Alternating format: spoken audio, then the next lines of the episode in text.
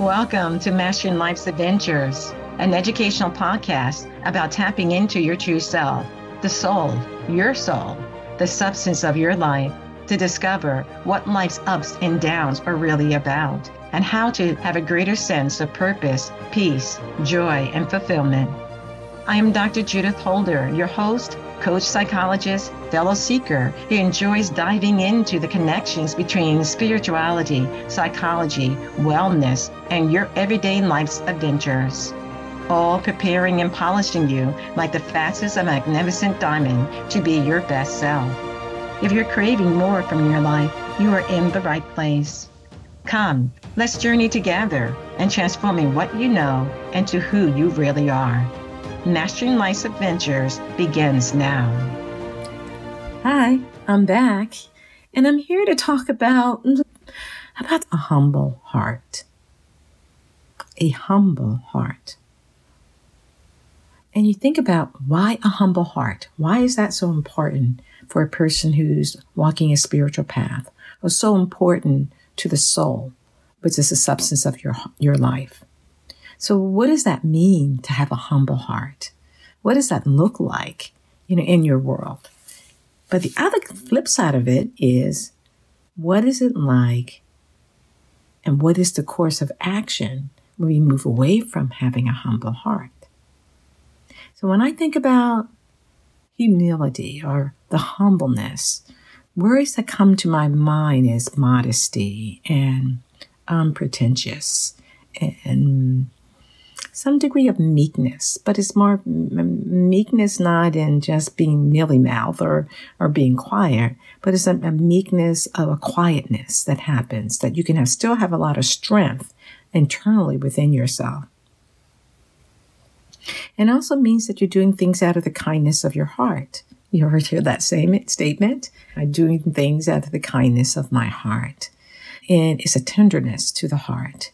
There is a lot of willingness of desire wanting to serve in some particular way because your heart is open or your heart is gracious in how you give to others. So there's a lot that goes on with a humble heart. And I want to talk about the flip side of what happens.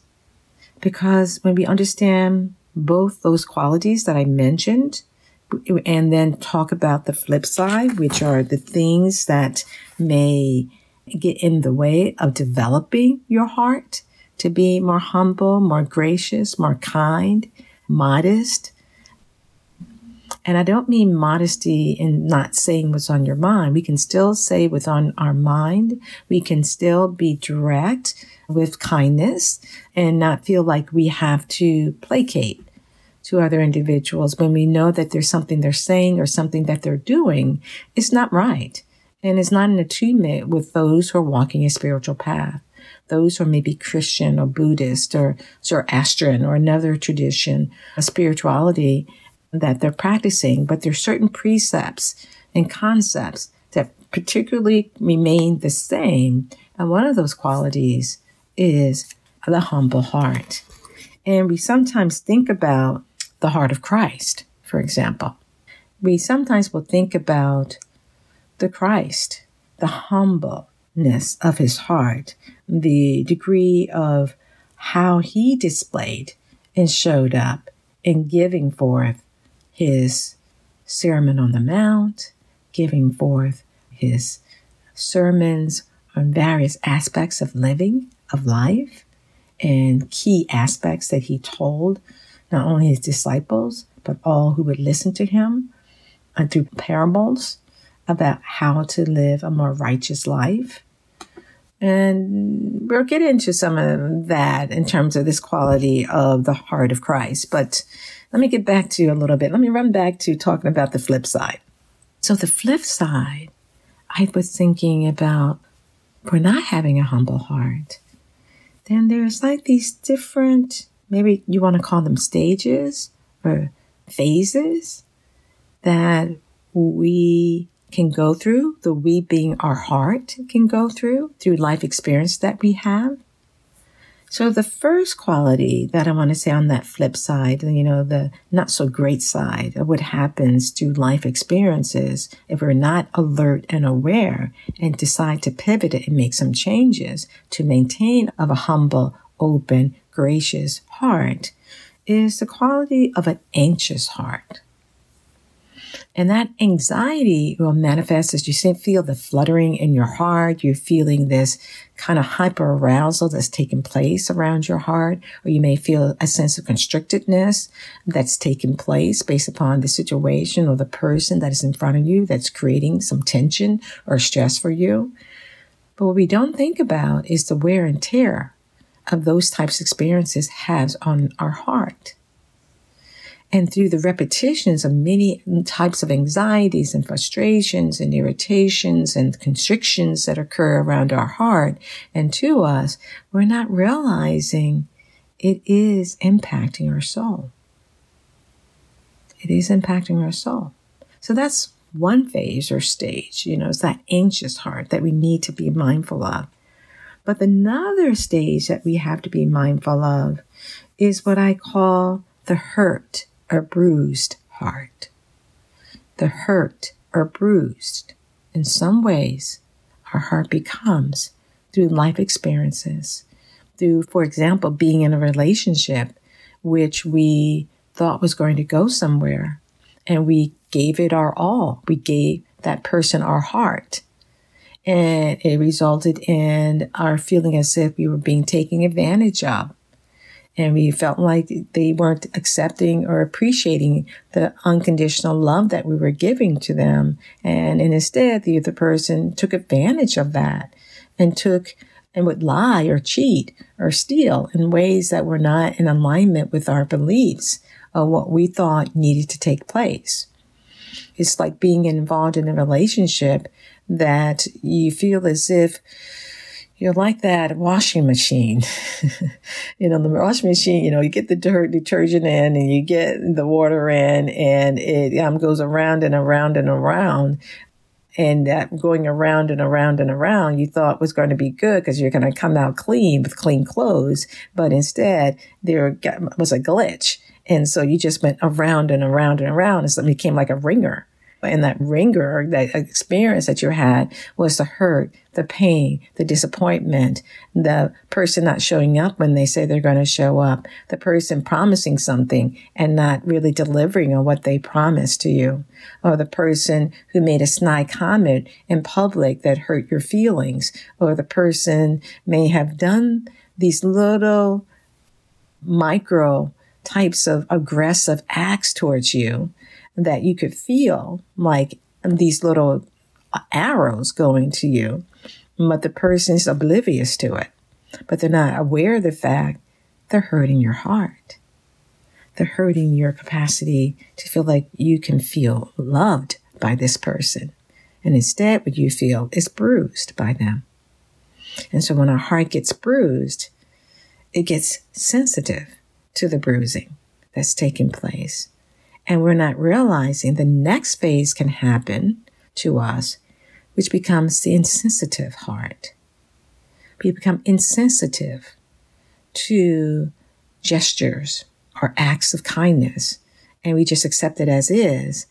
And in fact, what we end up doing is closing down our heart. And in the process of closing down our heart, we become insensitive. And in that insensitiveness, it's as if we can't quite read which direction we should move in. It's as if that insensitivity is also ratcheting up our disconnection from our soul. And we're not realizing it because it may be happening very subtly, or we're very much aware of it, of, of being more insensitive to what a person is saying to us or loved one saying to us or because we had a trauma that happened to us, which I think when we have traumas to ourselves, it does impact our heart. And that's where getting professional assistance becomes helpful to be able to resolve the trauma or be able to get clarity around the trauma that has taken place. When we have these qualities of feeling as if we're, we're shut down, that we're no longer going to believe what this person is saying. There may be some truth to that. Then maybe you should not believe that. And that I don't think your heart needs to shut down, but it becomes more aware and more discriminating is what I would use. It gets you become more discriminating about what you can trust and what you cannot trust and what that person is saying to you, especially if you're involved in a relationship with that person. But the insensitivity shuts down the soul. Just as we're on the pathway of this flip side of when we have an anxious heart, it shuts us down a little bit, our soul connection a little bit. And so when we have the hurt and the bruised heart, it shuts us a little bit further down unknowingly to us. It is shutting us down and our sensitivity and our soul sensitivities of awareness to who we really are and asking ourselves for guidance and direction. So it shuts us down a little bit more. It doesn't shut us off, it shuts us down. So things, some things we're okay with, but when it comes to the more subtle things that a sensitivity can be able to help us be aware of, we're a little bit off. We're not quite sure what to do because we have a part of us that is shut down. And then we have along the way, we can actually get into what is called hardness of heart. Hardness of heart. And that can manifest as just a callousness. It's uh, like a recalcitrance that takes place. No one's going to bother me. No one's going to hurt me and going. So you don't feel anything. Or what you feel is very strong emotions of negativity of anger, of resentment. And you don't necessarily feel the more sensitive qualities of kindness, of consideration, of being aware that there may be a different way of being, a different way of interaction that you can be able to engage in. All you're knowing that you're doing with this hardness of heart is you're protecting yourself. You're protecting your inner self. You're protecting your outer self sometimes as well. So it's kind of like this shell, like a turtle. When a turtle gets um, scared, it goes into its shell. When it's fearful, it goes into its shell. That can what that's what can happen to us figuratively.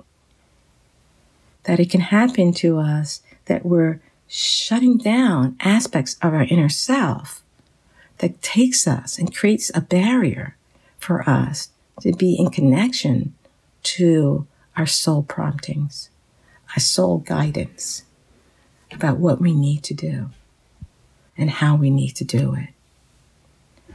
So I just finished talking about these different stages that may happen or these different phases or whatever you want to call them, be it the, the anxious heart, the hurt or bruised heart, or the quality that happens with these qualities of insensitivity that takes place around our heart and and in, in our, our awareness of our relationships, either at home or at work, we just find that we're getting a little bit, we're getting more detached, you know, from certain events or certain people or circumstances. And then there is the hardness of heart, that callousness, that recalcitrance that happens. It's just like frozen, like ice cube. It's frozen and in the and it's in the in the freezer and it just stays frozen. And that is a issue when our heart is frozen. We cannot be in connection with our soul. We actually are not even aware that we even have a soul, or the soul has certain promptings or wants to help in some particular way. It gets us disconnected not only from our soul, but also from the soul's direction and journey, which is to unite with Christ, to be more Christ like. You've heard me talk about this in previous episodes. You know, to be more Christ like in how we interact with people and how we also interact with ourselves. So when I think about the quality of how do we overcome the ice cube? How do we overcome these qualities of creating a barrier between us and our soul sensitivities? That's when love is important. That's when the heart of Christ is so important.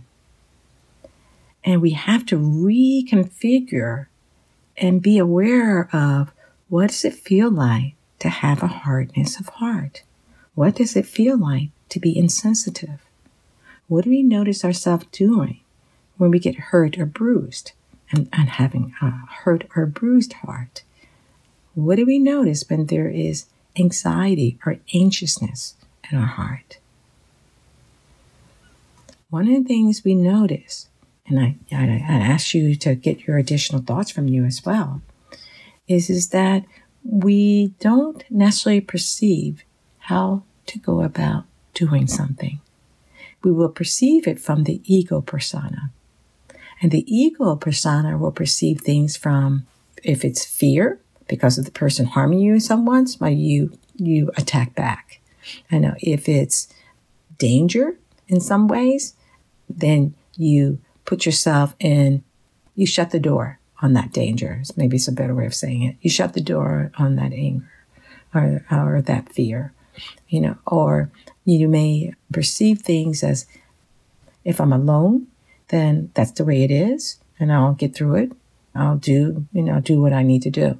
So we get into this nonchalant type of attitude, or we get into this I don't care type of perspective, or we get into this it's your fault, you know, that you've done all this. So we get into bitterness.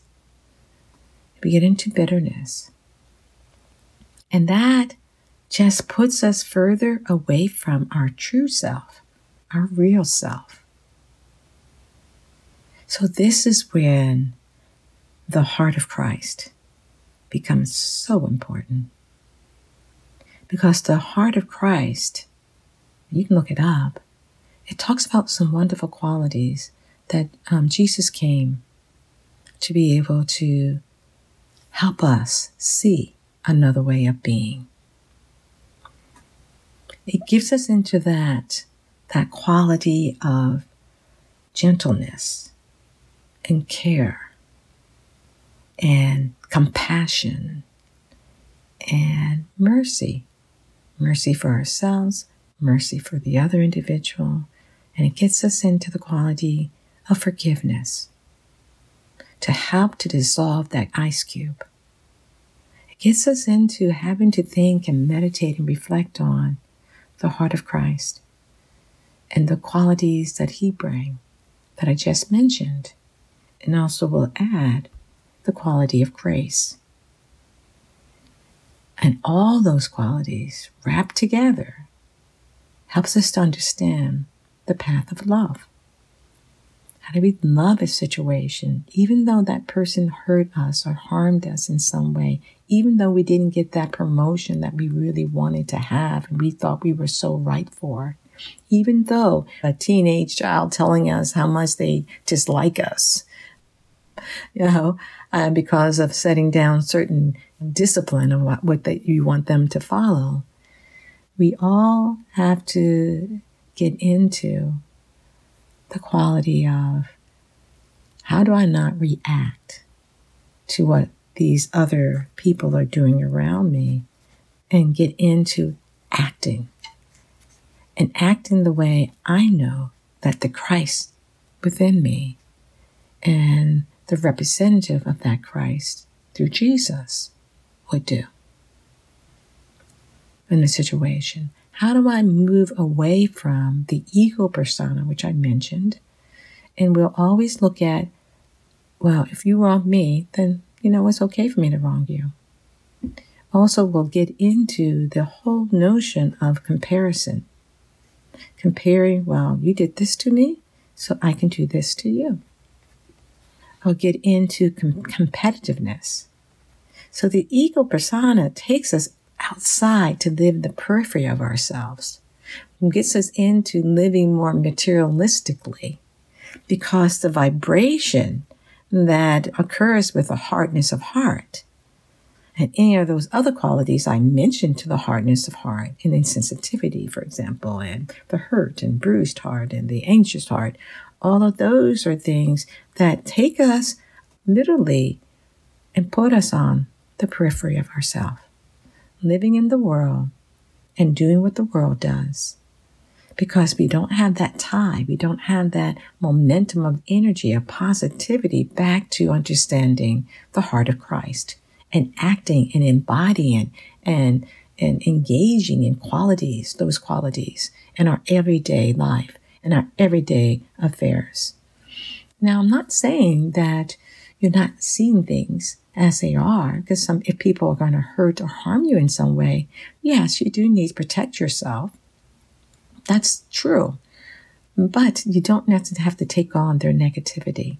You do the things that will allow you to protect yourself, that allow you to get distance from the situation that may have occurred to you, that allows you to be able to grieve a loss that may have happened to you, that allows you to be able to reflect on a situation that occurred with you at work that gave, gave you pain or was hurtful in some ways, but you don't hold on to it. You don't hold on to those things. You go through them and know that because you're tied into something greater than yourself, your soul substance, the substance of your life, then you're asking your inner self, help me here. Guide my way. Let me see what else I need to see in this particular situation. Let me see what is the avenue I need to take that maybe is away from the situation to your greater good. We need to do those things, but we need to do it with the Christ, with our soul and mind, and not the ego persona who is always want to kind of show who's boss. The ego persona always likes to tell you and give you a piece of your mind, of their mind. I say, keep your mind and think about the anger that that situation caused you and what you want to do about that anger so it doesn't block your heart it doesn't get in the way from you receiving higher guidance and direction about what's the best next step that you need to take or you need to do. So it's the heart of Christ that's marvelous that we can think about, that we can think and garner those qualities that Jesus came and emulated, that showed us. You know, even the midst of his trials and tribulations, he still held the highest view of people. He still called something out that needed to be called out. That means he was honest and straightforward in his delivery. But he always loved because he knew that the source of all that we are, all the energy that we receive every day comes from God, your mighty I am presence. The Atman, whatever you want to label that creator. And that's the ultimate of what it is, is the creator helped us to be able to be more like Christ if we put our attention there. If we don't put our attention to cultivating the heart and the qualities of the heart, then where are we? Where are we? Are we living a mundane existence? Are we so involved in the materialistic pursuits of life? Yes, we do need a house. Yes, we need a car or an apartment. Yes, we do need certain uh, creature comfort types of things. But that is not the all and be all of who we really are in Christ. So the soul needs to be able to feel. The soul needs to be able to know intuitively that it's okay, that we will work on whatever we need to work on and move forward and not be frozen out, not be kind of on the outside, in the periphery of self, but in the core and in the depth of who you really are and where you will meet that Christ that is within you and meet it through other individuals, the Christ that is within them. That's why it was Jesus the Christ. He was here to, to show the way of being more of what would unite your soul with Christ, with your Creator. So Christ or Jesus was the mediator between the Creator and your soul. And your soul's here to express, you know, uniquenesses of who you are, but under the auspices of the Christ, under the auspices of what Jesus came to represent, the qualities of the heart of Christ. The heart is also a chamber that you can go into your inner self and be with and have a visualization of what that wonderful sanctified place within your heart will look like.